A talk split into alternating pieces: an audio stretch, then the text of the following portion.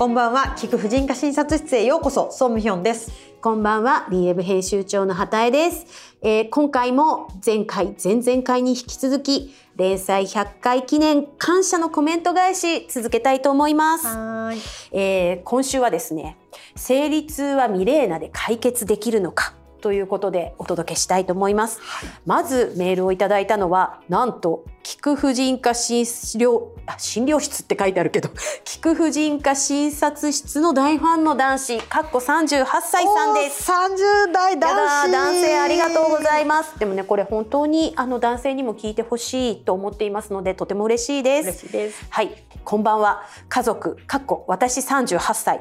妻38歳長女10歳、次女8歳、義母74歳で楽しく元気に暮らしています。しかし、生理前になると妻が PMS に悩んでおりました。症状としてはイライラ、涙が出てきたり、めまい、腰が痛いなどなど、全く無知の私は気持ちの持ちようやろとひどいことを言ってしまいました。そのことで妻が泣いてしまい、私は反省し、PMS について勉強していると、菊婦人科診察室を見つけてバックナンバーをすべて聞きました。ありがとうございます。ありがたい。こういう人のために私たちは放送しております。ですね。はい。そして妻に PMS の治療のためにミレーナを勧めました。福岡県にあるレディースクリニックに受診すると子宮筋腫が大きく過去7センチありミレーナを入れると出てくる可能性があると言われてジエノゲストと漢方を処方されるようになりました質問は2点あります1点目は子宮筋腫があるとミレーナを入れることができないのでしょうか？2点目はジェノゲストとピルはどんな違いがあるのでしょうか？副作用などについても聞きたいです。できることならミレーナを入れて服用面費用面で手軽に PMS の症状を軽くしたいと思っています。よろしくお願いいたします。はいご質問ありがとうございます。スマ思いだ。ですね。はい。まずですね PMS の治療のためにミレーナ。これはですね、はいまあ半分ぐらい効かないことがあるんですね。ミレーナっていうのは、まあ、子宮の中に入れるホルモン剤なんですけど、はい、えー、まあざっくり半分ぐらいの方は排卵が続きます。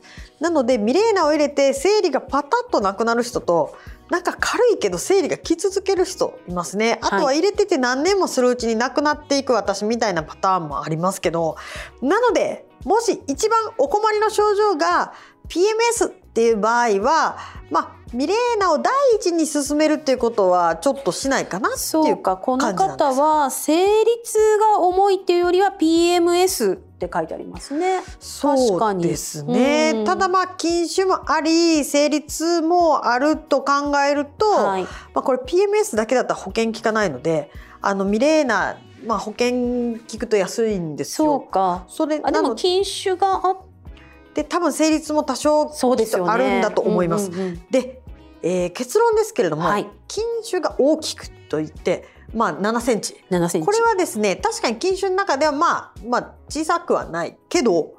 えっと、場所によっては全然ミレーナを入れてもいい場合もあります。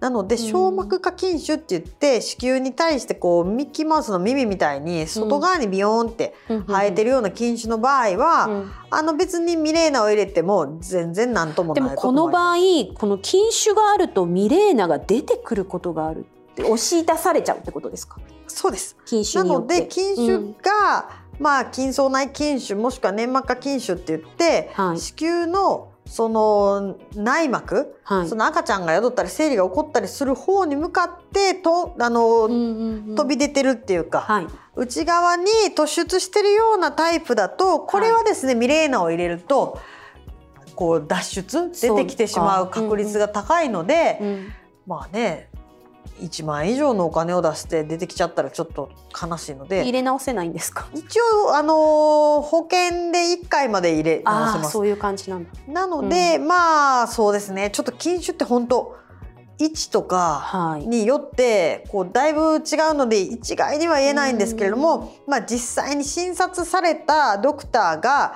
ちょっとこれはミレーナ出てくるかもねって判断したんでしたら、やっぱり飲み薬の方が無難だと思います。しかもあの奥様は一番お悩みになってるのは PMS ということで、はい、私のところにもし来られたとしても、まあ、ジエノゲスト、はい。あの内服の黄体ホルモン剤ですね、こちらねかなりいけてるのでおすすめします。あじゃあもうこのまま飲んだ方がいいぞという。そうですね、んんん。ただおっしゃるように、まあ、費用面でいくと、まあ、ミレーナの方がコスパはいいです通院頻度も少ないし。すごい調べてらっしゃいますね。うん。確かに費用面とか、まあ、奥さんが飲まなくて済むっていう意味でぱミレーナが選択できればってこの方は思ってらっしゃるわけですもんね。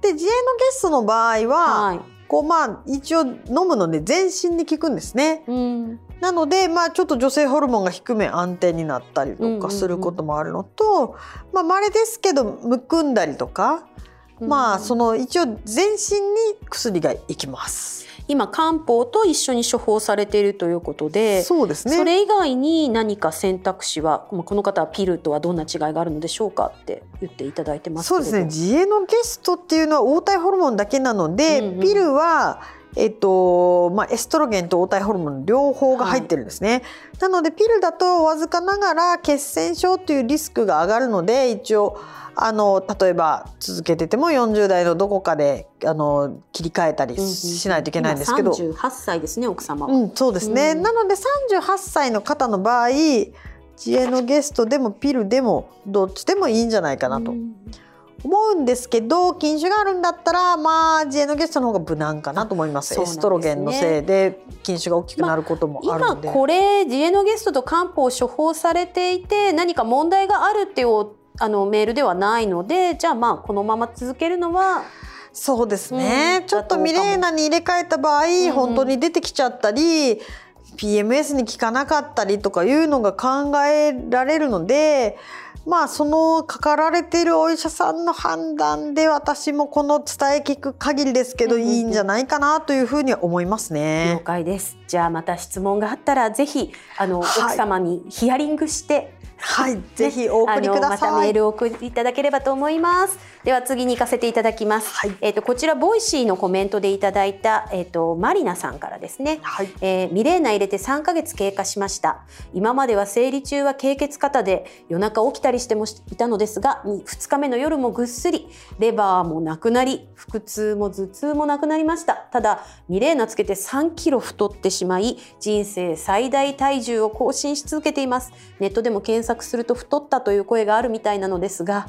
黄体ホルモンでむくんだり食欲が増しているのでしょうか？このまま太り続ける場合はピルにしようと思っていますが先生のご意見をお伺いしたくコメントさせていただきましたはい、マリナさんありがとうございます。そうですね。いや、まあミレーナ入れて3ヶ月ということで、もうあの経血量も減ってよく効いてるということなんですけど、結論から言うとあんまりミレーナで太らないと思うんですよね。あらただまあはい。もともとかなりね経血過多で、うんうんうんまあ生理も大変だったので、まあ体調が良くなってご飯が確かに体調が良くなった証なのかも美味しくご飯が食べれてるってことですかね。そうですね。一応これね、はい。確かに黄体ホルモンはむくんだりする副作用っていうのはあるんですけど、まあこれですねミレーナ入れてるだけだからそんなに全身がむくむほどの副作用って通常ないかなと思うんむですね。しろピルの方が太る？そうですね、はい。ピルの方がっていうか、まあ、昔の中容量ピルは太って、はい、で、まあ、今の低用量ピルは一応太るっていう副作用ないんですけど、うんうん。仕組みからするとはい。まだピルで太ったの方がありえるかなっていう感じ。まあ、今このまま太り続ける場合はピルにしようかと思っていますと書いてあったそう書かれのでちょっと言ってみたんですけど。そうですね、なのでうーんミレーナつけて3ヶ月で3キロ。どうなんでしょうか？まあ私余裕で3ヶ月で3キロぐらい太りますけど。しくしくですね、はい。なんかまあこうミレーナをつけた後に起こってることがどの程度ミレーナと因果関係があるのかっていうのはうんまあ難しいです。